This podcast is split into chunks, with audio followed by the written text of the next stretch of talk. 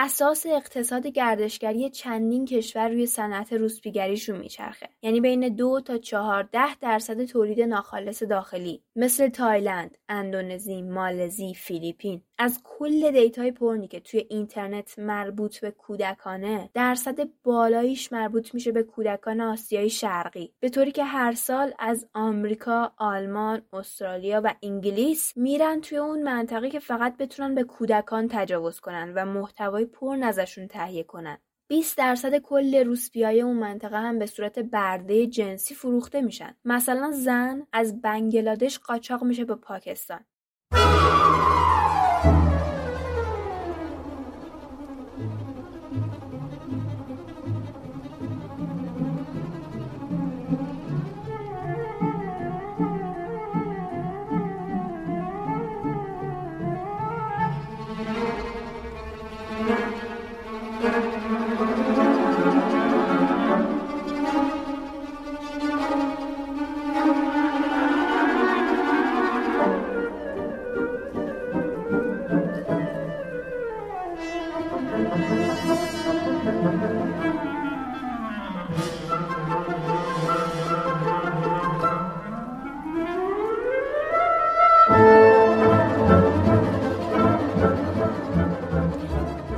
دوستان. من تارا نجفی هستم میزبان پادکست دقایق. فکر کنم یه خورده سرما خوردم. اگه صدام تو دماغیه ببخشید. و اگه همسایه بالایی صندلیاشو رو سرامیک نکشه و به ما اجازه بده این چهارمین قسمت از سری اپیزودهای داستان عشقه روزپیگری هم به سکس مربوط میشه و اسم اپیزودهای مربوط به سکس داستان عشقه لطفا اگه تحمل شنیدن یه سری حرفا رو ندارید اصلا این قسمت رو گوش ندید چون من قرار خیلی رک صحبت کنم. کاریش هم نمی‌تونم بکنم. اقتضای این محتوا همینه. اینو به خاطر این میگم که یه سریا فردا میان میگن اینجا یه مدیای عمومیه و نمی‌دونم فوش نباید بدی خیلی زننده بود و فلان و بیسار و اینا.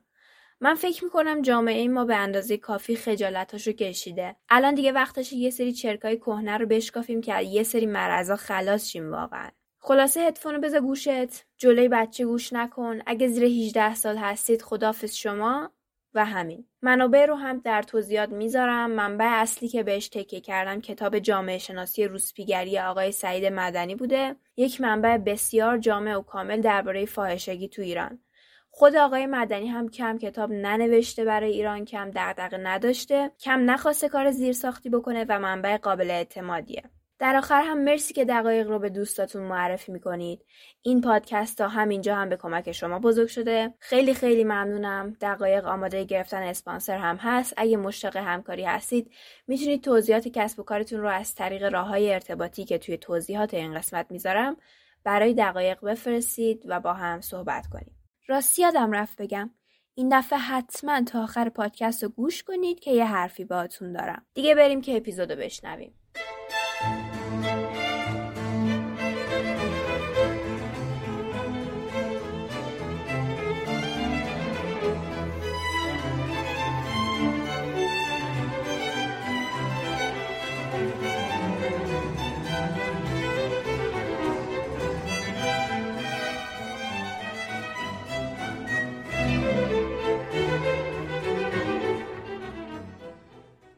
قصه این اپیزود واقعا از اینجا شروع میشه. که مدت خیلی زیادی این سوال توی ذهن من بود که آیا باید با فوش مادر ناراحت بشیم یا نشیم؟ شاید بگید خب این که معلومه باید بشیم ولی مهمیه که چرا باید ناراحت بشیم؟ یا شاید نباید ناراحت بشیم؟ خب چرا؟ کلا فلسفه پشت این فوشای جنسیتی چیان؟ چون خب خیلی از نظریه پردازا میگن از اون اول که تمدن به وجود اومده زبان کلا جنسیت زده طراحی شده. مثلا در انگلیسی یه هی داریم یه شی برای او خطاب کردن کسی. و وقتی بخوای خدا رو که خب در همه فرهنگ ها موجود خیلی مهمیه او صدا کنی از زمیر مذکر استفاده می‌کنی نه معنیس تو عربی همینطور. مردانگی و جوانمردی خوبه ولی ما به ازای صفت زنونش که میشه زنانگی معنی منفی و ضعیف رو به ذهن میاره. زنانگی موضع پایین انگار. خلاصه ضعیفه داریم منزل داریم زنه برای خودش یه پامرده داریم و این فرایند فحشای جنسیتی رو هم شامل میشه. یعنی مادر جنده داریم ولی پدر جنده نداریم. حتی وقتی میگی پدر سگ یعنی بازم سگ ننه توی کاری کرده. ببخشید البته اینجوری میگم ولی دیگه گفتم بهتون خودتون آماده کنید اکثر این فوشا هم مفهوم پشتش به جندگی می‌رسه. می‌دونید چرا مهمه که درباره این موضوعات صحبت بشه؟ چون فرهنگ روزمره مردمه. تو کوچه و خیابون و بازار و همه جا ما با این حرفا سر کار داریم. فرهنگ عامه همیشه به نظر من خیلی مهم بوده. چون روشیه که مردم یک منطقه انتخاب کردن تا زندگیش کنن. خلاصه اکثر این فوشای جنسیت زده مفهوم پشتشون به یه چیز می‌رسه و اونم فاحشگیه.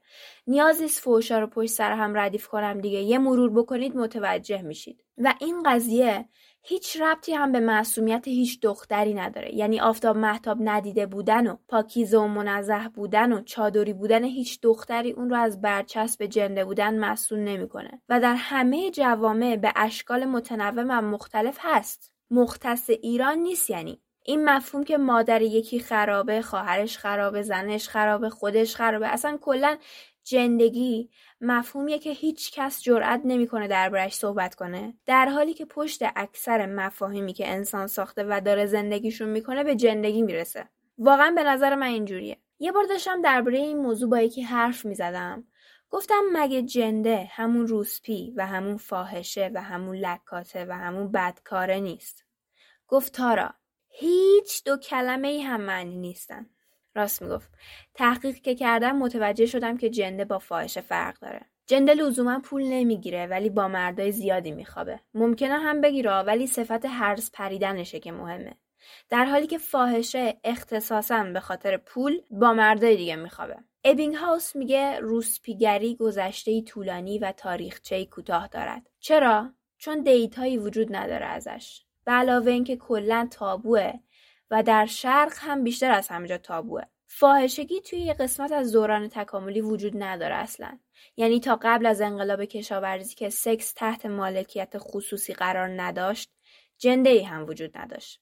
اصلا جنده معنی نداشت. سکس آزاد و در دسترس همه بود. زنها با هر کی دلشون می‌خواست میخوابیدن این کار آر نبود عادی بود. قدرت اجتماعی بیشتر دست زنها بود چون تولید مثل و کنترل جمعیت دستشون بود. و خب این خیلی برای قبیله مهم و حیاتی بود. جوامع مادر سالار بودن. البته نه به اون نه اینکه مرد هیچ قدرتی نداشته باشه توشون. یکم توضیحش پیچیده است. ولی خب اینا رو کامل توی قسمت اول و دوم سری اپیزودهای داستان عشق توضیح دادم. مفهومی به نام جندگی. از زمانی شکل می‌گیره که انقلاب کشاورزی اتفاق میافته. قبل از انقلاب کشاورزی وضعیت محیطی طوری زندگی انسانها رو شکل میده که مجبور میشن از درخت بیان پایین و برای این کار زنها به کمک مردها احتیاج پیدا می‌کنن. به خاطر همین موضوع به علاوه قدرت بدنی بیشتر و حالا فاکتورهای دیگه وقتی انقلاب کشاورزی اتفاق میفته قدرت میره دست مردها و زن هم جزء مایملک خصوصی اون مرد تلقی میشه. چند همسری در واقع به این معنی بوده که یک مرد اموال بیشتری داره. در واقع هر چی سعی کردیم برای سکس محدودیت های بیشتری اعمال کنیم. جامعه رو بیشتر به سمت روسپیگری پیش بردیم. حالا توی اقوام ابتدایی و عهد عتیق فاحشگی اصلا موضوعیت نداشت به اون صورت. تو اگه زن و دختر تو پیشکش مهمونت نمی کردی بهش بی احترامی کرده بودی. در واقع می‌خواستن به مهمون از طریق تقسیم اموالشون احترام گذاشته باشن. حتی اون اوایل که تمدن به وجود اومده بود و مالکیت خصوصی پیشرفت چندانی نکرده بود زنا گناه کبیره نبود. گناه صغیره بود. اصلا توی ترکیه که میشه لیدیای قدیمی منظورمه. دخترها جهیزیه خودشون از طریق فاحشگی تأمین می‌کردن. فکر کن جهیزیت رو از طریق فاحشگی تأمین کنی. و اگه پدر و مادر دختری پیر می شدن و دیگه توانایی کار کردن نداشتن دختره موظف بود با روسپیگری کردن خرج خونه رو در بیاره.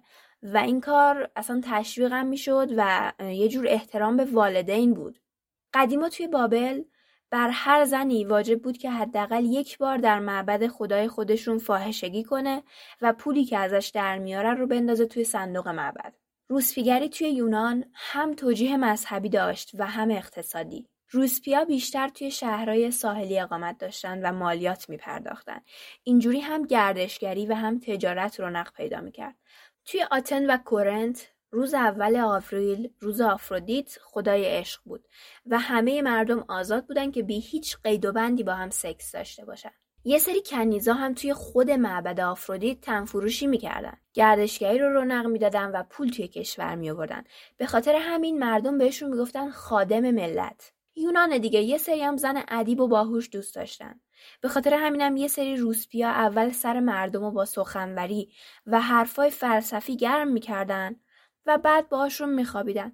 توی مصر باستان هیچ قید و بند و امر و نهی برای اینکه دختر و پسر با هم چیکار دارن می‌کنن وجود نداشته. به خاطر همین مردم آزادانه قبل ازدواج می‌تونستن همو ببینن. بهترین خونه های اسکندری هم مال روسپیا بود. یهودیا هم فرمان هفتمشون میگه که دختران باید دوشیزگی خود را پیش از ازدواج اثبات کنند ولی مردان رو از خوابیدن با زنهای بیگانه من نکرده. به خاطر همین معبد سلیمان اون موقع شده بود فاحشه خونه. توی هند افاف خیلی مهم بوده خب. ولی با این حال در معابدشون دخترایی بودن که میرقصیدن و باید چند بار توی روز سرود مذهبی میخوندن و فقط وقتی حق روسپیگری داشتن که بخشی از پول رو به معبد بدن. توی زنای هندی فقط اینا و زنهای اشرافی بودن که حق تحصیل داشتن. توی چین سکس برای مرد یک نیاز طبیعی بود. یعنی پسرای ده سال به بالا مدام به رابطه با روسپیایی تشویق می شدن که تو جنده خونه های دولتی کار می‌کردن. کاملا تحت نظر دولت بود. اما نیاز جنسی دختر اصلا به رسمیت شناخته نمی‌شد و سکس قبل از ازدواج برای دخترها خیلی قباحت داشت. اما وضعیت فحشا بعد از مسیحیت چطور شد؟ قدیس آگوستینوس میگه اگه زنان فاحشه را از دنیا برداریم دنیا از شهوت میترکه. اوایل قرون وسطا فحشای خورده کمتر شد. یه سری قانون فجی هم مثل مرگ و سوزوندن دست و پا وضع شد. این قوانین اما فحشا رو کمتر نکردن که بیشتر هم کردن. تا جایی که وقتی به رونسانس می‌رسیم یکی از این پاپ ها شکایت می‌کنه و میگه عبادت کشیشان شده شب زندهداری با فاحشا و اینا چه وضع شما این داستانا اصلا اینجوری نبود که با اومدن دین فحشا کمتر شه. اتفاقا به صورت خیلی غیر رسمی اومد تحت لوای دینی و حوزش امنتر هم شده. یه نکته ای هم که خوبه بهش توجه کنیم اینه که در همه جوامع طبق طبقات و قشرهای مردمی که وجود داشته روسپیگری هم طبقاتی می شده که بتونه برای همه اقشار خدمت رسانی داشته باشه در واقع.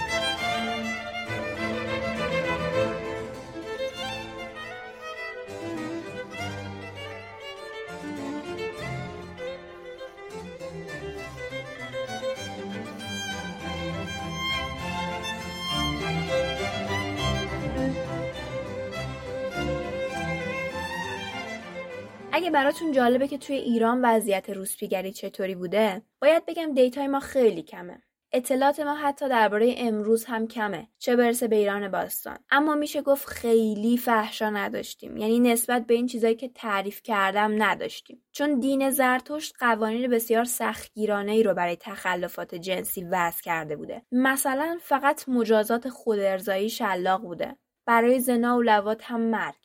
وقتی یونان به ایران حمله کرد، سلسله اشکانیان تأسیس شد و با فرهنگ یونانی آتش روسپیگری هم بیشتر شد. همچنان که چند همسری توی این دوره زیاد شد، طلاق هم بیشتر شد. چرا؟ اسناد رو که بررسی می‌کنی می‌بینی بیشترین دلایلش جادوگری و فساد اخلاقیه. تاریخ اومد جلو و رسیدیم به ساسانیان. می‌دونید دیگه اسلام به ایران حمله کرد و ساسانیان رو چپه کرد. مردم اون موقع هم از خودشون بود آمریکا حمله کنه. چون مملکت انقدر به فساد کشیده شده بود که به هر خفتی تم می‌دادن. ایران توی اون زمان بیشترین ظلم و بیشترین مقدار فقر رو تحمل کرد. زن هم اصلا توی قوانین ساسانی جایگاهی نداشت. واقعا نداشت. یعنی اینجوری بود که شخصیت حقوقی براش قائل نبودن و زن رو به رسمیت نمیشناختن. باورتون میشه؟ به خاطر همین که هیچ جایی از قانون هیچ اسمی از زن برده نمی‌شد. مالکیت که نمی‌تونست داشته باشه هیچ. خودش می‌رفت تحت مالکیت یک مرد. توی این دوره یه قانون وجود داشت که می‌گفت یک مرد می‌تونه یکی از زنهای خودش رو حتی اگر اون زن راضی نباشه برای پول درآوردن به مرد دیگه ای بسپاره. مثل اروپا که بعد از ظهور دین مسیحیت فاحشگی ترکید توی ایران هم درباره بعد از اسلام یه همچین چیزی اتفاق افتاد. عباسیان که رسما فحشا رو آوردن به ایران. از اون ور سلطان محمود غزنوی دور خودش رو پر کرده بود از پسرای کوچیک و خارزم شاهیان هر کاری تونستن کردن تا فحشا بیشتر توی جامعه پخش بشه. کلا اوایل اسلام جنگ های ملوک و توایفی توی افت کردن جایگاه زنها در جامعه نقش بسیار مهمی داشته. مردها برای اینکه دست مرد دیگه ای به زنشون نرسه اونها رو توی خونه زندانی می‌کردن و کم کم حق حرف زدن رو هم ازشون گرفتن. زنهایی که نتونستن این وضع رو تحمل کنن از خونه فرار کردن و یا فاحشه شدن یا کنیز. اربابها کنیزاشون رو به زور به خرابات میفروختن که فاحشگی کنن. بعضا تا جای اینا مشخص بشه روسپیا توی مساجد پنهان می‌شدن.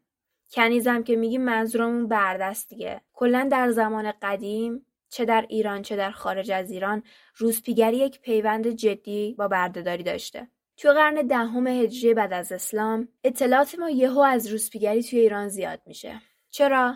چون صفویه میاد روی کار. سیاست شاه عباس ارتباط با جهان غرب بوده گردشگرای خارجی میان ایران توی سفرنامه هاشون از ما می‌نویسن و ما می‌فهمیم چه خبر بوده.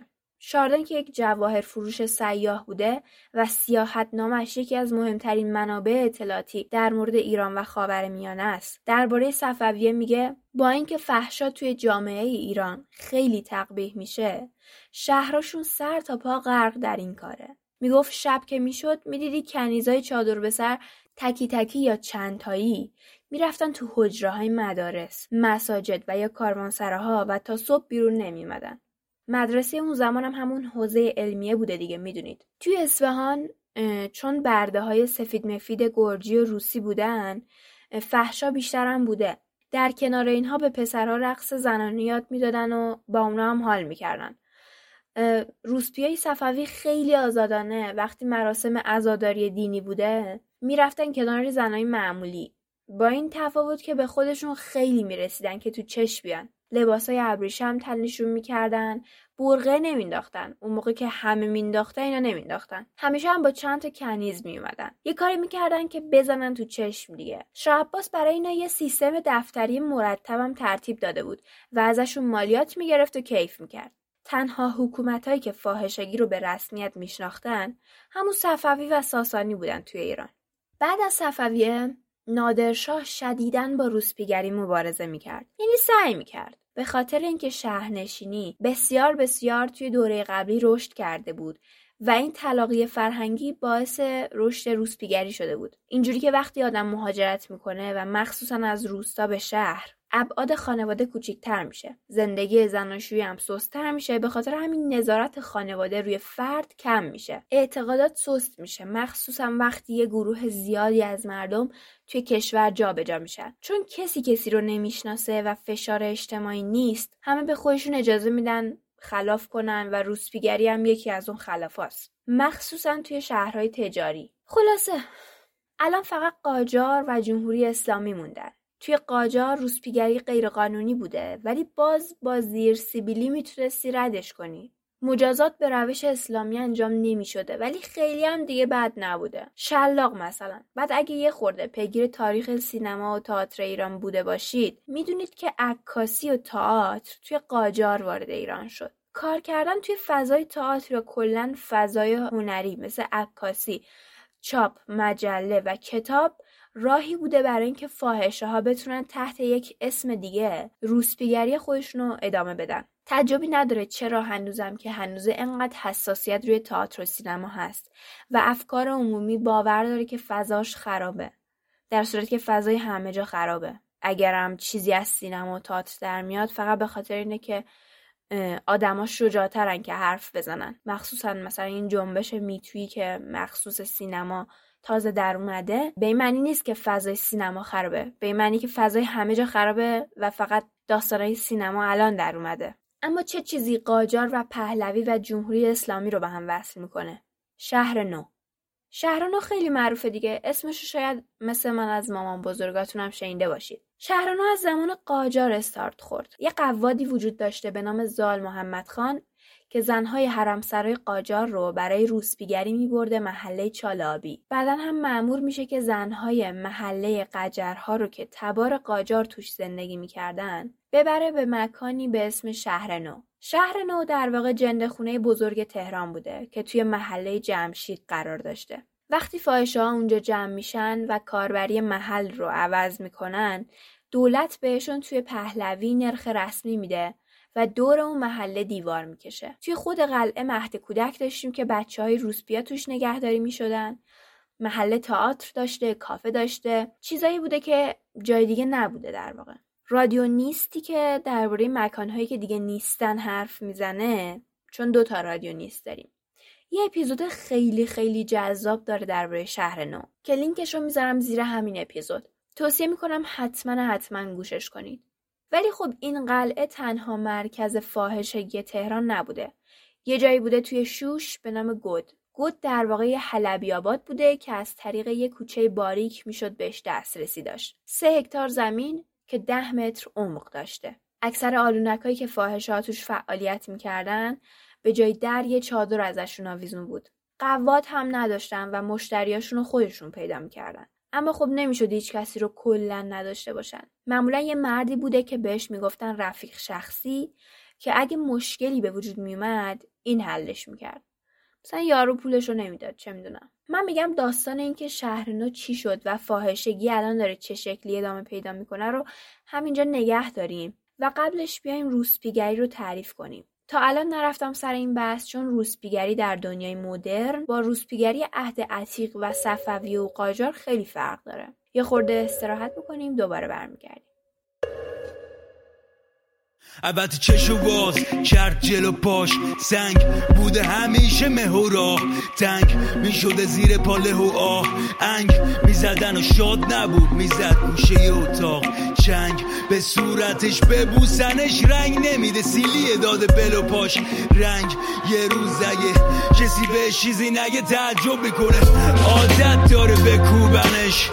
سوار بشن و بروننش آقاش می‌گفت که پول کمه فکر کردی یه لول بسته. سطح زباله دیدی؟ چه بوش بده؟ توش پوندنت؟ گفتی خونمه باور نکن. درک کن قربت واسه اون یه عالمه. این شهر رو کلا دوست نداره.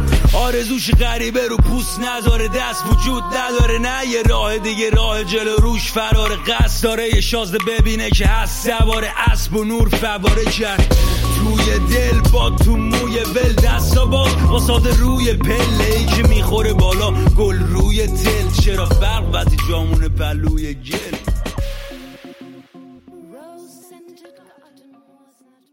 روسپیگری یک رابطه تحقیر متقابله و با آسیبهای اجتماعی دیگه مثل مصرف مواد، جرم، دزدی، قاچاق و جنایت رابطه مستقیم داره. ما تعریف زیادی از این کلمه داریم. مثلا اینکه آیا روسپی باید فقط به این کار اشتغال داشته باشه؟ آیا نباید براش فرقی بکنه کی مشتریشه و با اولین کسی که بهش قیمت داد بخوابه؟ آیا زن باید حتما از لحاظ قانونی مجرم شناخته بشه تا بتونیم برچسب فاحشگی بهش بزنیم؟ می‌تونه توی رابطه احساس دخیل باشه؟ آیا مخصوص زن هاست؟ آیا روسپی لذت ببره عیبی نداره؟ یا فقط و فقط لذت جنسی مشتری مهمه؟ آیا باید حتما خارج از ازدواج باشه؟ مثلا اگه تو زنی هستی که شغلی از خودت نداری، کار خونه هم نمی‌کنی و شوهرت داره پول تو جیبی تو میده، خرج تو میده، مسکن تو میده که اینا کمم نیست. آیا این هم یک نوع مبادله محبت جنسی برای پاداش اقتصادی نیست؟ تو الان جنده شوهرتی؟ داری پولش رو می‌گیری بالاخره.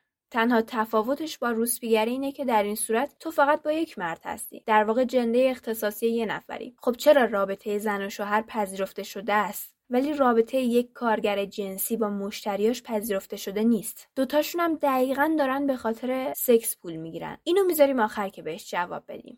ستاره فرمانفرمایان یکی از فعالایی بوده که در زمان شاه روی خیلی از آسیب‌های اجتماعی از جمله روسپیگری کار کرد. مخصوصا توی همین شهر نو. تعریفی که از روسپیگری میده اینه. هر نوع فعالیت جنسی که لزوما با همخوابگی همراه نیست و بدون در نظر گرفتن ارزای جنسی روسپی انجام میشه.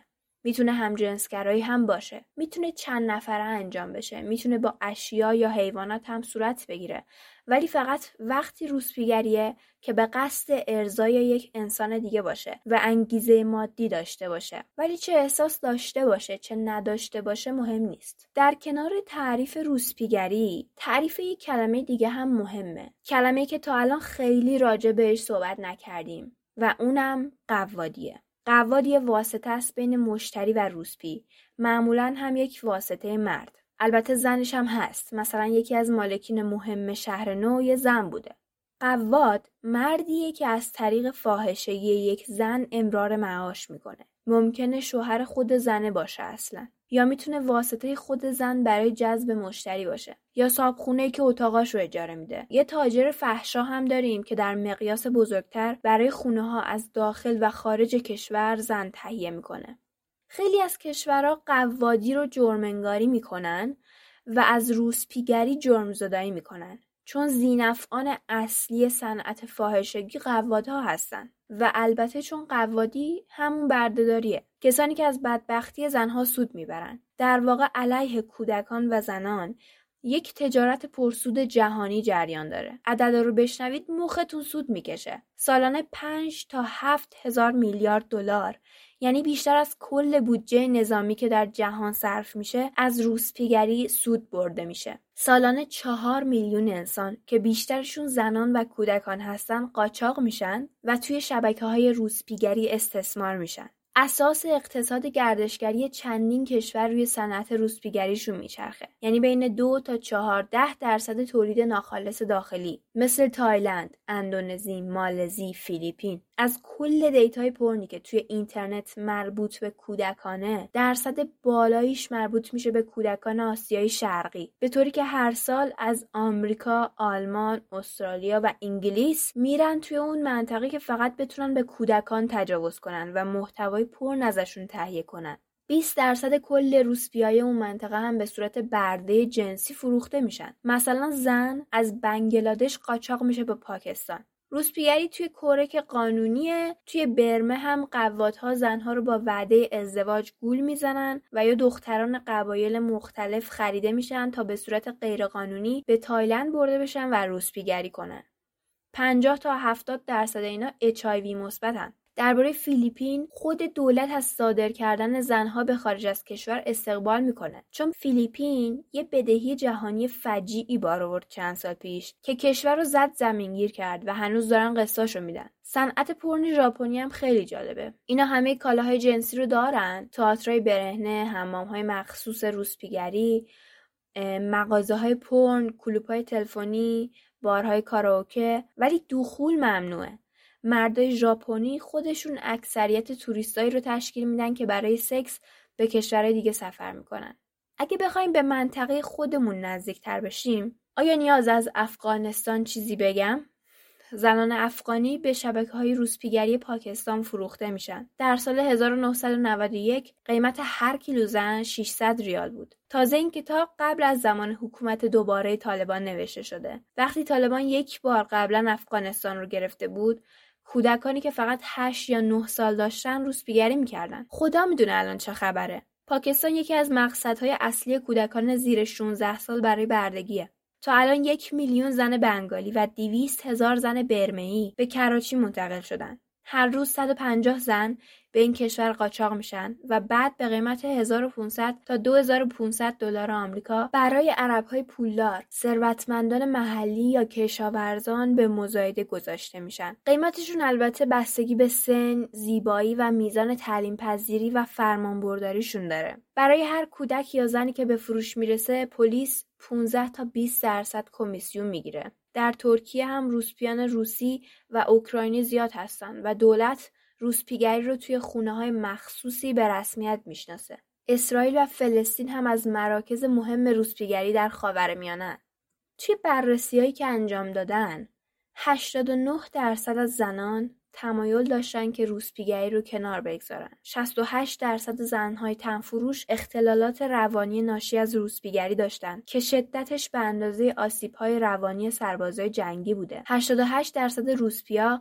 توهینای لفظی و تحقیرهای اجتماعی رو تجربه کرده بودن که من فکر می‌کنم توی تحقیق یه مشکلی وجود داشته. منتها همه می‌دونن کسی از فاحشه خوشش نمیاد. 95 درصد آزار و اذیت‌های جنسی رو تجربه کردن و 65 تا 95 درصدشون توی کودکی مورد تجاوز قرار گرفته بودن. 70 تا 95 درصد حین انجام روسپیگری تجربه تهاجم فیزیکی رو داشتن و 60 تا 75 درصدشون توی عمل روسپیگری مورد تجاوز قرار گرفته بودند. 75 درصدشون هم در گذشته یا در همون موقع انجام تحقیق بی خانمان بودن با این وضع فجی وقتی توی ایران انقلاب شد مثل کارهای دیگه بدون اینکه برنامه وجود داشته باشه به صورت انقلابی شهر آتیش زده میشه و فاحشات توی سطح شهر پخش میشن خب اینا از بین نمیرن که. بعد از اون رفتن اطراف محله جمشید ساکن شدن و به کارشون ادامه دادن. تا اینکه توی 67 پلیس بازم یورش برد و خونه های تیمیشون رو خراب کرد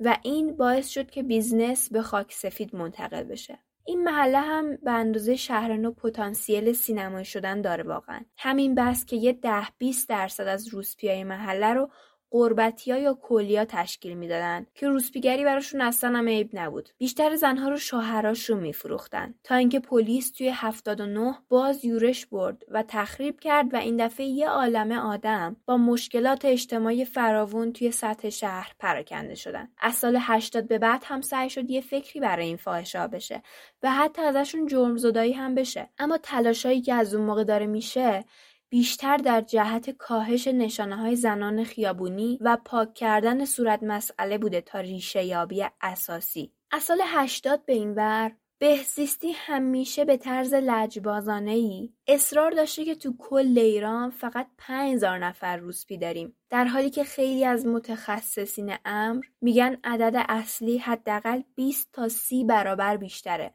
فرار کردن از خونه یکی از عوامل مهم وارد شدن دخترها به روسپیگریه. چون وقتی میان بیرون می‌بینن نمی‌تونن به جز این راه از درآمد دیگه ای زندگی کنن. در واقع زنده بمونن. به خاطر همین اکثرشون روسپی میشن. توی سال 80 دخترای فراری از 1200 به 5000 نفر رسیدن. یه استاد دانشگاه فقط در تهران تعداد زنان خیابونی رو 300 هزار نفر معرفی می‌کنه. جمهوری اسلامی همیشه منکر آمارای میلیونی و حتی 600 هزار نفری فحشا شده و گفته که کلا آش و با جاش یعنی فاحشه ها و قوادا و مشتریا و صابخونه ها و غیره رو که رو هم جمع کنی کلا کمتر از 5 درصد جامعه درگیر این مسئله هستن. اگه بخوایم بر اساس تئوری های آسیب شناسی و جرم شناسی بررسی کنیم، پلیس در پیشرفته ترین کشورها با حد اکثر وسایل و امکانات پیشگیری از وقوع جرم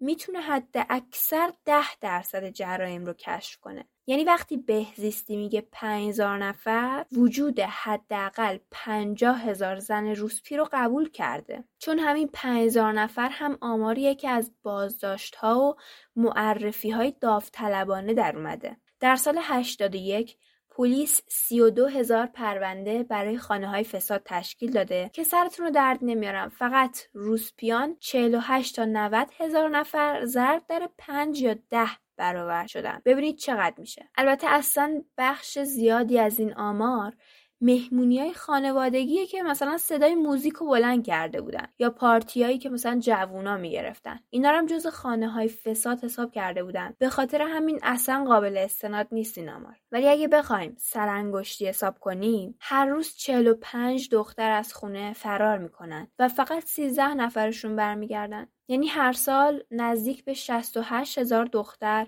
وارد بازار روسپیگری میشن. به جز فرار شاید بشه گفت فقر مهمترین دلیل روسپیگریه. به نظرتون توی سالهای اخیر که وضعیت اقتصادی انقدر فجی بوده چند تا فاحشه جدید توی ایران تولید شدن؟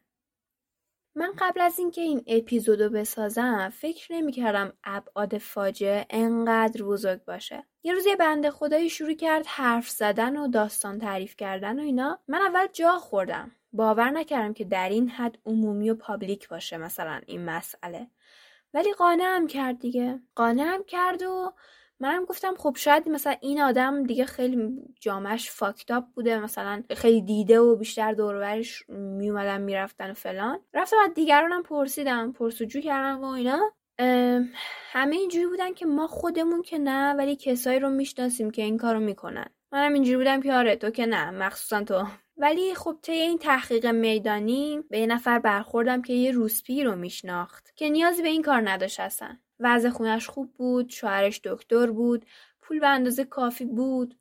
چه می‌دونم بچهاش رفاه داشتن. خودش یه شغل پولساز داشت هستن میگه خودش می‌گفت من به این کار احتیاجی ندارم. اصلا این شغل دوممه. در کنار فلان کار زندگی رو هم به صورت freelance ادامه میدم مثلا. اونم برای دل خودم. یعنی این کارا در حد همین شب نشینی با این جوون مووناست. خیلی هم با کلاس مثلا گرونم بوده البته دیگه همینه. یعنی برای انواع و اقسام گروه های اجتماعی ما روسپی داریم. بعضی وقتا همین کارکرد رو داره. دستمزد هم به عنوان مهریه قراردادی و رسمی میشه. حتی قوادش هم داریم. برای کارگرا باز به یه فرم دیگه. یعنی فاحشگی هیچ وقت از بین نمیره. فقط از شکلی به شکل دیگه تغییر پیدا می‌کنه. همونطور که تجاوز همونطور که خیانت همونطور که دزدی.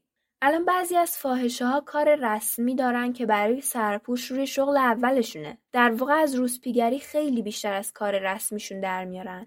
به خاطر همین مشاغل دیگه میشن شغل دومشون. به ترتیب کارمند امور اداری و بازرگانی، آرایشگری، منشیگری و فروشندگی شغلهایی هستند که بیشترین نقش پوششی رو دارن. کارگری، مشاغل خدماتی و فروختن مواد هم شغلای بعدی هستن. نکته مهم بعدی این که اکثر روسپیایی که تو ایران داریم با گذشت زمان از بیسوادی به باسوادی و حتی دانشگاهی شدن رسیدن. که البته به خاطر این بوده که سطح سواد عمومی رفته بالا. حتی بعضیاشون تحصیلات مربوط به روسپیگری داشتن. این نشون میده که آمار از قشر طبقه فرودست به طبقه متوسط بست پیدا کرده. در کل دخترها از 16 تا 20 سالگی وارد این حرفه میشن. 15 درصد هم معمولا متأهل هستن.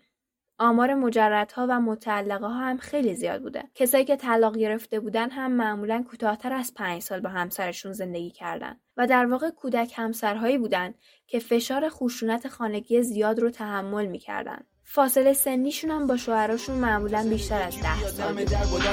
بگیره دستاشو رب بشن دوتایی از یه پل. ازدواج خوشبختی دوتا حلقه چند تا قول. روی کاغذ زمانت مهر و امضا. حقیقت مرموز این وسط همش پنهان طرف. معتاد تو دروغ استاد طرف. هرچی گفته زر مف بوده پست داده. پدر مادرش جمعش کردن که الان اینه. گفتن زن می‌گیریم براش پی زندگی بگیره. یه روانیه. با خودش دشمن تو اون خونه وای به اون دختر. اون دختر مامانه. اون دختر مامانه. دختر مامانه. اون همیشه با همه اون همیشه با همه همیشه با همه ازدواج سنتی رفت دل میشوره با عشق. هر وقت که فرصتی پیدا می‌کرد مامانو نگاه می‌کرد. مامانو صدا می‌زدم. مامان بود تو قاب عکس. شبا که در می‌رفتن یه روزی سر زد. طرف اومد تو خونه این دفعه با سردت تا دخترک حرف زد. شروع شد جر و بس اون در و بست. احساس ترس موج می‌زد توش خواست اینو بفهمونه. گفت و پیشش میره تا اونو بترسونه. همینطورم شد کنترل افتاد تصویر به هم ریخت. دوباره شد اون معتاد. حمله کرد به سمتش. پرید روش من رفتم بگیرمش. رد شدم از توش. رسید به دختر گرفت گلوش. انقدر فشار داد تا اون رفت از هوش. اون دختر مامان بود. من مثل همیشه اول سعی کردم دنبال ریشه های روسپیگری توی حیوانات بگردم. اما از اونجایی که فاحشگی اساسا فقط مبادله سکس با پول نیست و خیلی بیشتر از این چیزاست توی دنیای حیوانات معنایی نداره. ولی به جز انسان این رفتار تا حالا توی سه تا گونه دیگه هم دیده شده. توی یه تحقیقی پنگوان های ماده توی فصل لونه سازی سکس رو در ازای سنگ میفروختن. کلا لونه درست کردن برای تخم گذاری و نگهداری از جوجه ها خیلی مهمه و توی اون فصل چون همه دارن همین کارو می‌کنن قلب سنگ کم گیر میاد و پنگوانا باید با روش های دیگه ای مثل سکس و دزدی سنگا رو جمع کنن. هرچقدر سنگای بیشتری توی ساخت لونه به کار رفته باشه احتمال اینکه مقاومتر باشه بیشتره. به خاطر همین خیلی مهم و حیاتیه که خونه خوب ساخته بشه. پنگوان نر هم سنگا رو به ماده میده تا سکس دریافت کنه و شانس اینکه بچه از ژن اون باشه زیادتر شه. حتی اگه ماده شوهر داشته باشه هم این کارو می‌کنه. بعضیا فقط با یه بوس سنگ میدن. گاهی وقتا دیده میشه یه نر انقدر جوگیر بوده که خودش رو فراموش کرده و توی یک ساعت 65 تا سنگ بر زنه آورده. شامپانزه هم روسپیگری دارن توشون ولی به این صورت که شامپانزه نر در طولانی مدت هی برای ماده های مختلف گوشت میاره. با این کار ماده بهتر تغذیه می‌کنه و احتمال بیشتری هم داره که بعدا با نری بخوابه که گوشت براش آورده. صرف نظر از مقدارش یعنی. یه حالت هدیه داره. یه حیوان دیگه هم هست به نام میمون کاپوچین. رفتار اینا برعکس دوتا تحقیق دیگه توی محیط آزمایشگاهی بررسی شده. هدفم این بود که بهشون یاد بدن چطوری با از سکه استفاده کنن و بررسی کنن که یه مفهوم انتظایی مثل پول چطوری توسط کاپوشین ها درک میشه. به صورت خیلی اتفاقی یکی از کسایی که اینا رو تحت نظر داشت دید گوشه قفس میون اون همهمه یکی سکه رو داد سکس و خرید و کار انجام شد. زنه هم فوری با سکه‌ش یه انگور خرید. اما هیچ کدوم از این مثال ها با کاری که توی دنیای آدما انجام میشه قابل مقایسه نیستن. چون context و متن دنیای ما با اونا فرق می‌کنه.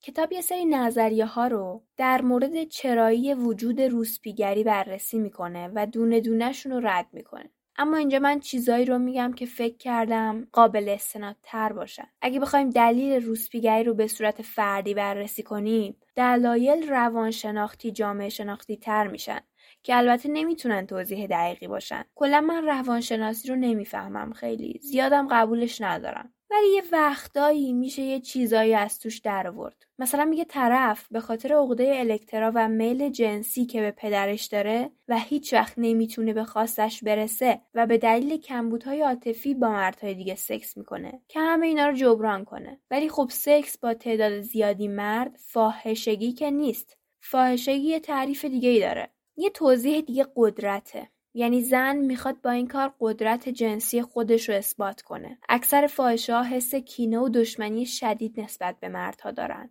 و دنبال تحقیر اونا هستن. خودشونو موجوداتی خار، بدبخت و ذلیل می‌دونن و سرنوشتشون ناراضی هستن. در این صورت رابطه های جنسی متعدد مثل یک مکانیسم دفاعی استراب و موقتا کاهش میده ولی این احساس خودکمبینی مزمن می‌تونه به اسکیزوفرنی یا خودکشی منجر شه تحقیر می‌تونه یکی دیگه از دلایل این کار باشه. وقتی روسپی داره سر قیمت با مشتری چونه می‌زنه می‌تونه مشتری رو تحقیر بکنه. هر دو طرف پرخاشگری خودشون رو توی این کار خلاصه می‌کنن. یکیشون داره از مادرش انتقام می‌گیره و دیگری از پدرش. نداشتن عزت نفس هم می‌تونه موثر باشه. افرادی که توی بچگی مدام مورد سوء استفاده بزرگسالان چه جنسی چه غیر جنسی مخصوصا از طرف کرگیور خودشون قرار می گرفتن لحاظ روانی مستعد پذیرایی از سوء استفاده های بعدی هستن. اینطوری که خودشون رو بیارزش تصور می‌کنن و هویت روسپی رو میپذیرن. در مورد کسایی که بهشون تعرض شده اینا ممکنه یه تصویر تحریف شده از بدن خودشون پیدا کنن و فقط زمانی خودشون رو با ارزش بدونن که اجازه دسترسی جنسی به دیگران بدن. اختلالات شخصیتی هم می‌تونه به روسپیگری کمک کنه. مثل اختلال شخصیت مرزی اسکیزوفرنی شخصیت histrionic که یعنی فرد با اعمال جنسی خلاف عرف سعی می‌کنه توی جامعه خودشو bold کنه. مازوخیسم سادیسم شخصیت manic زیاده طلبی جنسی و چیزای دیگه. اینا که گفتیم زیاد مهم نیستن. یعنی وقتی نظریه های بعدی اومدن چیزایی که قبلا گفته شده بود زیر سوال رفتن. باید حواسمون باشه که نمیشه برای این موضوع پیچیده فقط دنبال یک علت باشیم. دور از عقله تقلیلگرایی در مورد این چیزا درست نیست. صد درصد چندین عامل روی اینکه زندگی کسی به سمت فاحشگی بره اثر داره. اینو قبلا هم گفتم. یکی از مهمترین دلایل جامعه شناسانه فاحشگی فقره. یعنی فقر کلا زمینه رو برای وقوع جرم فراهم می‌کنه. ارتکاب جرم می‌تونه واکنشی در برابر بیعدالتی باشه اصلا. این خودش خیلی تو حرف هست. شاید زنها نسبت به مردها فرصتهای برابر کمتری برای کسب درآمد دارن. به خاطر همین مجبور به فحشا میشن. یه سریا هم می‌خوان زود به پول برسن و برن طبقه بالاتر. ولی خب تو ورطه میفتن که عملا این کار براشون غیر ممکن میشه. آنومی هم جالبه. توی دوره افشار یادتونی چه جوری بود؟ آنومی یک شرایط گذاره که معمولا در مهاجرت اتفاق میافته. فرد الگوهای رفتاری خودش رو از دست داده در حالی که هنوز شرایط جدید رو درونی نکرده. نظارت اجتماعی هم کم شده و ریسک خلاف رو بیشتر قبول می‌کنه و خلاف می‌کنه. آنومی می‌تونه زمانی اتفاق بیفته که بیاعتمادی و بدبینی نسبت به آینده توی کشور داره موج می‌زنه و مردم حرف هیچ مقام و مسئولی رو نمی‌تونن بپذیرن. درباره جرم شناسی زنان خیلی کم حرف زده شده. وقتی ما نظریه های جرم شناسانه رو بررسی می‌کنیم می‌تونیم ببینیم که اکثر نویسنده ها مجرم رو یک مرد خلافکار در نظر می‌گرفتن. ولی حتی طراحی دستشویی خانوما با آقایون فرق می‌کنه. چطور میشه که جرم شناسیشون فرق نکنه؟ کلا تعداد پرونده های زنها توی کلانتری دنیا از مردا کمتره. اونم به خاطر اینه که زنان بیشتر به در خانه موندن تشویق میشن و جرایمشون پنهانه و مربوط میشه به بچه ها و نوزادای خودشون. این رنگ اول دستبندی جرایم زنان است. رنگ دومم روسپیگریه. تازه اگه جرمی هم انجام بدن با پیش داوری پلیس و مراجع قضایی پروندهشون زیاد جدی گرفته نمیشه. مجازات هم کلا بازدارندگی بیشتری داره براشون. به خاطر همین بشر کلا درباره زنان مجرم خیلی فکر نکرده و به همون کهن الگوها و کلیشه های فرهنگیش بسنده کرده. یکی از این کلیشه ها اینه که افراد کلا جوری اجتماعی میشن که یاد بگیرن مردها نیازهایی دارن و زنها مسئول برطرف کردن این نیازها هستن. این میشه توضیح این که چرا با جنده سکس کردن عیب نیست. چون مرد همیشه فائل در نظر گرفته میشه. در فرهنگ لغت فارسی هم کردن انگار با دادن فرق می‌کنه. بعد دادن عیبه ولی کردن عیب نیست. یعنی در یک عمل مشترک همزمان دو نفر دارن یک کار واحد و انجام میدن یک نفر کارش حتی قهرمانانه در نظر گرفته میشه و شخص دیگه کارش تقبیح میشه چون یک نفر آلت جنسی مردونه داره و اون یکی نداره یعنی زن حتی با این تعریف نمیشه که خودش چی داره. با این تعریف میشه که چی نداره چی کم داره. که اونو باید داشته باشه که انسان کامل و خوبی بشه و از دادن چیزی برسه به کردن کسی و در نهایت به رسمیت شناخته بشه. این همون کهن الگوی عهد عتیقی رو باز تولید می‌کنه که میگه زن از دنده چپ مرد زایده شد و هیچ دینی نتونسته در عمل این تبعیض و طبقاتی بودن جنسیت رو از بین ببره. انگار مرد تعریف درست انسانه و افراد دیگه غریبه هستن و با مرد نبودن تعریف میشن. دنیا هم یک دنیای پدرسالاره و دائم داره سعی می‌کنه این ساختار موجود رو به نفع یک جنسیت خاص حفظ کنه و برای این کار به یک دیگری نیاز داره. مثلا اولین نظریه هایی که برای روسپیگری ارائه می‌شد کاملا بازتاب دهنده همین کهن الگوهای زن شیطانی بود. دانشمندای علوم طبیعی می‌گفتن زن جوری زاده شده که مرد رو به بزهکاری هدایت کنه. و از این کار سود می‌بره. فریب میده ولی هوشش کمه. زن خلاقیت نداره نوآوری نداره. محافظه کاریاش زیاده منفعل فرمانبرداره. به خاطر همین روسپی میشه. همینقدر ساده. به عبارت دیگه همه زنها به صورت بالقوه یک فاحشه هستن. چون همه احمق کمهوش منفعل و توسری خور و همه این صفات که گفتم و با این تفاسیر همه جندن. زن خوب نداریم اصلا. بعد در دوره پریود و بارداری و یائسگیشون هم وحشیتر میشن و بیشتر میل به انجام جرم دارن. اینا رو یه نفر نمی‌گفته فکر می‌کنم از قرن 18 به بعد بود که چندین پوزیتیویست دانشمند این حرف رو تبلیغ می‌کردن. چندین دانشمند یعنی از قدیم الایام زن نجس و بد بوده شیطان بوده خبیس بوده مخصوصا وقتی می‌خواسته یک کار زنانه انجام بده یا اقتضای بدنش بوده که کمی بیشتر ابراز انجام بده مثل زمان پریود. و همیشه بدنش سرکوب شده و تحت سیطره و ظلم پدرسالاری قرار گرفته. یادم من دبستانی بودم. معلم پرورشیمون اومد سر کلاس که پریود توضیح بده. که چیه؟ قبل اینکه حرف بزنه پیشاپیش یک عالمه دعوامون کرد که نرید به داداشا و باباتون بگید که ما پریود شدیم و خلبازی در بیارید و آبروی ما رو ببرید. بعد گفت یه موضوعی هست که هیچ مردی نمی‌دونه وجود داره. فقط خود زنا می‌دونن و این راز نباید از بین ما درس پیدا کنه بیرون. و بعد شروع کرد به توضیح دادن. با اون دعوایی که اولش کرد ما کاری نکرده از قبل گناهکار بودیم و احساس شرم می‌کردیم. چرا باورتون نمیشه که پریود به فاحشگی ربط داره؟ همون پوزیتیویستا می‌گفتن زنا به صورت ذاتی و درونی همیشه تمایل دارن که در مقابل دریافت پول با مردها بخوابن. چه به صورت تنفروشی باشه چه ازدواج. به خاطر همین اصلا جرم غیر جنسی برای زنان نداریم. و اگه زن جنده رو حذف کنیم دیگه زن بزهکار هم نداریم. دیگه نمی‌گفتن یه دنیای پدرسالاری از پیش ساخته شده و زنها درش به دنیا میان و راهی جز نشون دادن ضعف و خانه نشینی ندارن. و هر گونه فعالیت خارج از چارچوب تعریف شده به شدت هم سرکوب میشه. مجبورن با اسم مستعار مردونه هزار تا کار بکنن. و ما داریم همین چارچوب رو یک سیستم ازلی ابدی در نظر می‌گیریم و قانونش می‌کنیم و همه شمولش می‌کنیم. خیابون پدر بدجنسه. تو هم دختر خیابونی ولی بازم نمی‌رسه. رحمش بهت واسه. مرده و نفرت ارسش قول پیکر زشت قد بلنده تموم نمیشه. هرچی می‌کنی مترش. رو مخی واسه تو نگاه قفل یه بیمار جنسیه پشت بنزش. ترکی و حفظی اسفند و همه ماها بهتر. تا بلدی طرفی با کله عوضی خاصی برسازی که نرفسی اما تو عاشق رفتی اینو کسی نفهم داره رازا تو این اتوبان می‌دونه و رو نمی‌کنه. مو تو پاد ماشینا شونه می‌کنه نشونه آروته می‌خوره. تیر تهمت به دشمن سنت. هوا تو فقط به من داره هر نگاهی ازت طلب داره. اما تو داری زره یه حق. همه شر و تنت تحمل این همه مشکل سمر دار. این پیش تمن باشه. خدای چی میده یه چی می‌گیره. فکر نکن مثل آدمای دور تبه کاره ساختار پدرسالارانه موجود سیستم رو جوری چیده که وضع حفظ بشه. وضع موجود حفظ بشه.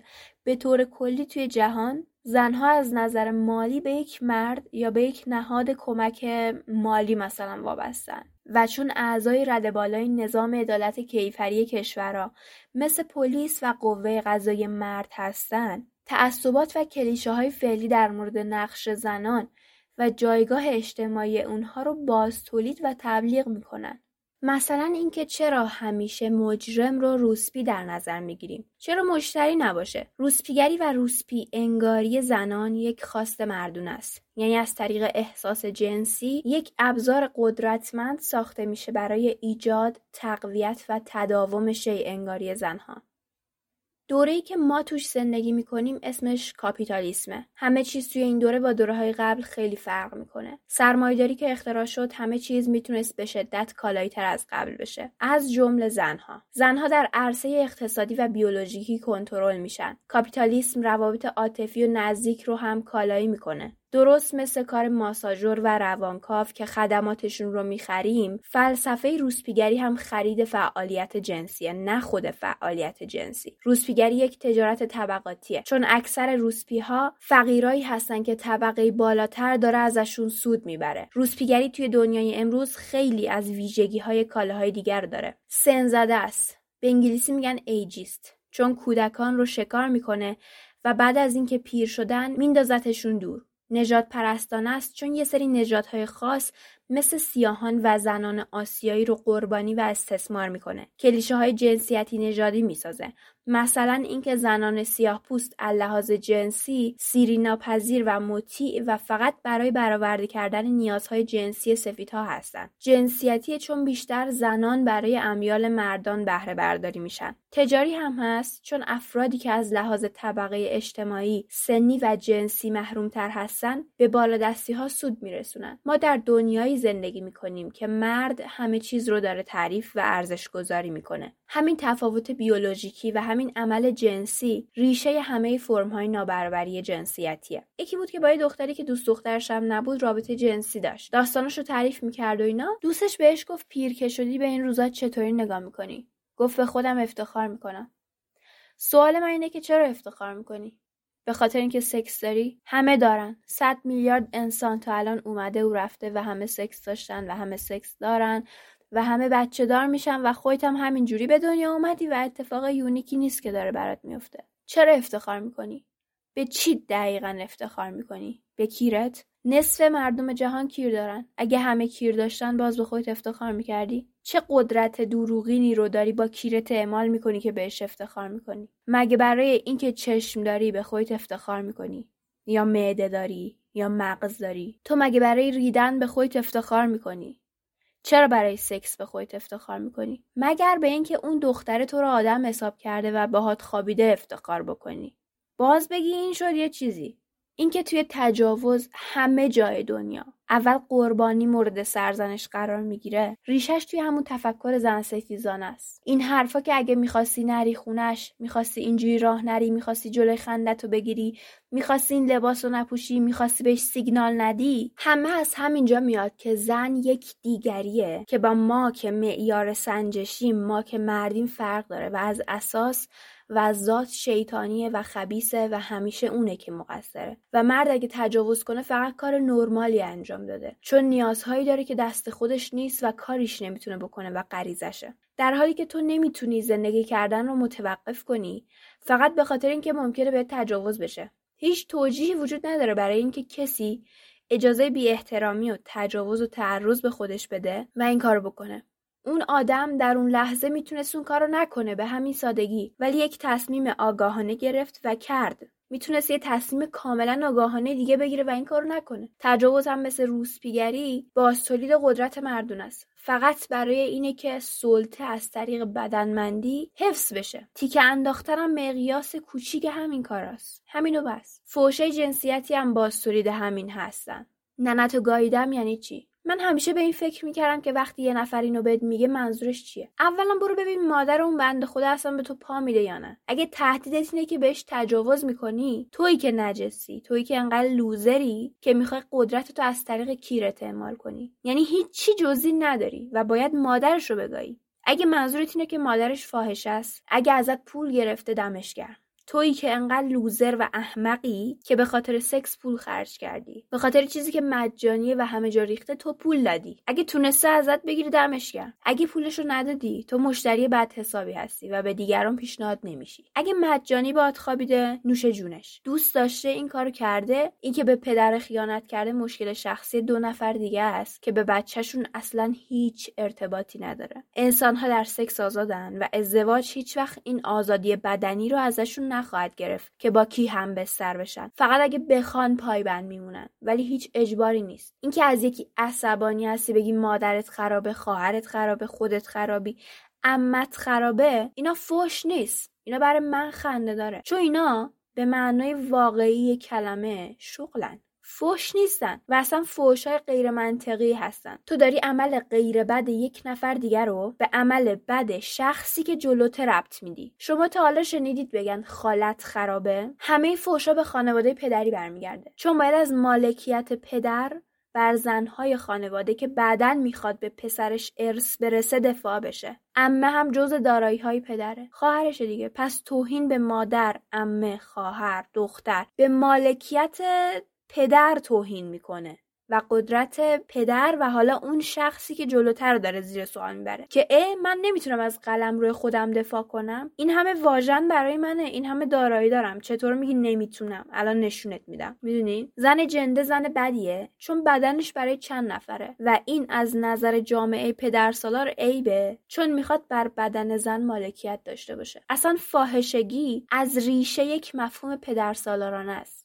یعنی میاد آدما رو به خوب و بد تقسیم می‌کنه. میگه تو که با همه میخوابی؟ اصلا اگه پولم نگیری من برچسب جنده بهت می‌زنم. چون خوشم نمیاد از کارت. بحث پولش نیست اصلا. من پولو میدم. چقدر می‌خوای؟ بیا زنم شو. پول هست. مالکیت جنسیت باید برای یک مرد باشه که قدرت ما زیر سوال نره. همواره یک مرد باید بر بدن تو سیطره داشته باشه. منتها من برای زنی که فقط برای منه کنیزم گرفتم داره شاهانه زندگیشو می‌کنه. در عین حال پول پولشم میدم. اسمشم از جنده به همسر تغییر پیدا کرده چون برای منه و تو برای همه ای یه چیز جالبی بود توی یه پادکست دیگه شنیده بودم. می‌گفت بحث این پرده بکارت که انقدر روی حفظ کردنش تاکید میشه توی ایران اینه که من نمی‌دونستم که کسایی هستن که این کار می‌کنن. انگار مادرها مثلا بعضیا به دختراشون میگن که دختراشون مثلا بچن داره بازی می‌کنه به پر به پر می‌خواد بکنه تناب بزنه میگه نزن. یه دعواش می‌کنه دختره رو. میگه تناب نزن. و اون دختره نمی‌دونه برای چی مادرش انقدر دعواش داره می‌کنه که من به پر به پر نکنم تناب نزنم. ولی اون مادره کاملا آگاهانه داره این کارو می‌کنه که پرده دخترش آسیب نبینه. و پشمای من ریخته بود اصلا که یه همچین آدمایی هم وجود دارن که انقدر ارتجایی بخوان فکر بکنن. و به قول اون کسی که داشت اینو می‌گفت قدرت شوهر بر بدن زن بر بدن زنش و مالکیت شوهر بر بدن زنش از همون بچگی وقتی اون شوهره حتی حضور نداره اون موقع از قبل ازدواج داره شکل می‌گیره این قدرته و مادره داره این قدرت رو اعمال می‌کنه به دختره. فکر کنم اسم پادکست یه قسمت از بازکست بود اگه اشتباه نکنم. خلاصه این فوشای جنسیتی انقدر بیمنطقن که طرف هر چی گفت می‌تونی یه جوری با خلاقیت به خودش برگردونی که اصلا نفهم از کجا خورده. جنسیتت هم هیچ ربطی به جوابات می‌تونه نداشته باشه و راحت طرف رو بکشونی ته چاه شهر. به نظر من اگر دست یکی خیلی عصبانی یا اگه یکی خیلی آدم بدی باشه مادر جنده و فوشای مترادف و هم خانواده اینا جواب نیستن. بهترین کاری که می‌تونی بکنی اینه که بگی میکشمت. چون این واقعا ته عصبانیت و به خود اون فرد ارجاع داره. و دیگه هیچی نگی. و اگه زورت رسید این کار می‌کنی دیگه. درسته؟ قدرت واقعی اینه. نه اینکه کیرتو بندازی بیرون نمایش بدی مثلا. روسپیگری یک رابطه سراسر تحقیره. چون هر چقدر که زن داره تحقیر میشه مرد هم داره همونقدر تحقیر میشه. به نظر من اینه که چون خواسته نشده. تو خودت خواسته نشدی. پولت بوده که خواسته شده. تو اگه پول نداشتی بدنت هیچ ارزشی برای اون روسپی نداشت. برای اون زن نداشت. الان هم هر کی بیاد پول بیشتری بهش پیشنهاد بده وسط کار ولت می‌کنه میره پیش اون. یعنی مردم هیچ ارزشی نداره در واقع. چون یک رابطه ای که هم عاطفه منده هم بدنمنده هم از لحاظ طبیعی بسیار بسیار مهمه هم حیاتیه. همچنین ارزشمنده داره فقط و فقط در پول خلاصه میشه. اینطوری هیچ زنی تو رو هیچ وقت به خاطر خودت نخواسته. فقط به خاطر پولت خواسته. و تو همون قدر لوزری که اون. کلمه لوزر خیلی کلمه قشنگیه. یعنی کسی که همه چیشو باخت داده. هیچکی آدم حسابش نمی‌کنه و تو هیچ جمعی پذیرفته نیست. لوزر هیچ کی نیست. هیچ کی نیست. اگه سکس آزاد بود و اگه تک تکمون این همه عقده جنسی نداشتیم توی ذهنمون زندگی اصلا معنایی داشت آیا مردم مهربون تر نبودن با هم؟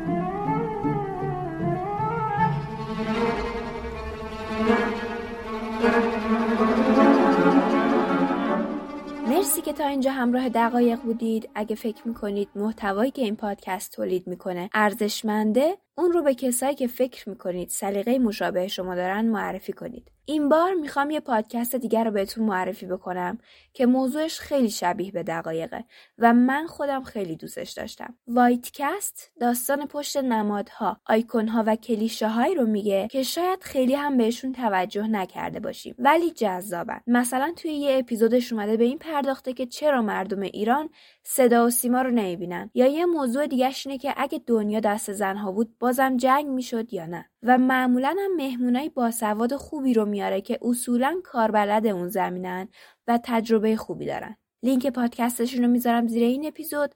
حتما حتما بهشون سر بزنید و اپیزودا رو گوش کنید. ضرر نمی‌کنید. مطمئن باشید لینک اینستاگرام و توییتر خود دقایق هم توی توضیحات هست. اگه follow بکنید می‌تونید مطالب تکمیلی اپیزودا رو ببینید اونجا. اگه دوست داشتید لینک حمایت مالی هم توی caption هست. از طریق حامی باش می‌تونید حمایت بکنید. دمتون گرم و خداحافظ.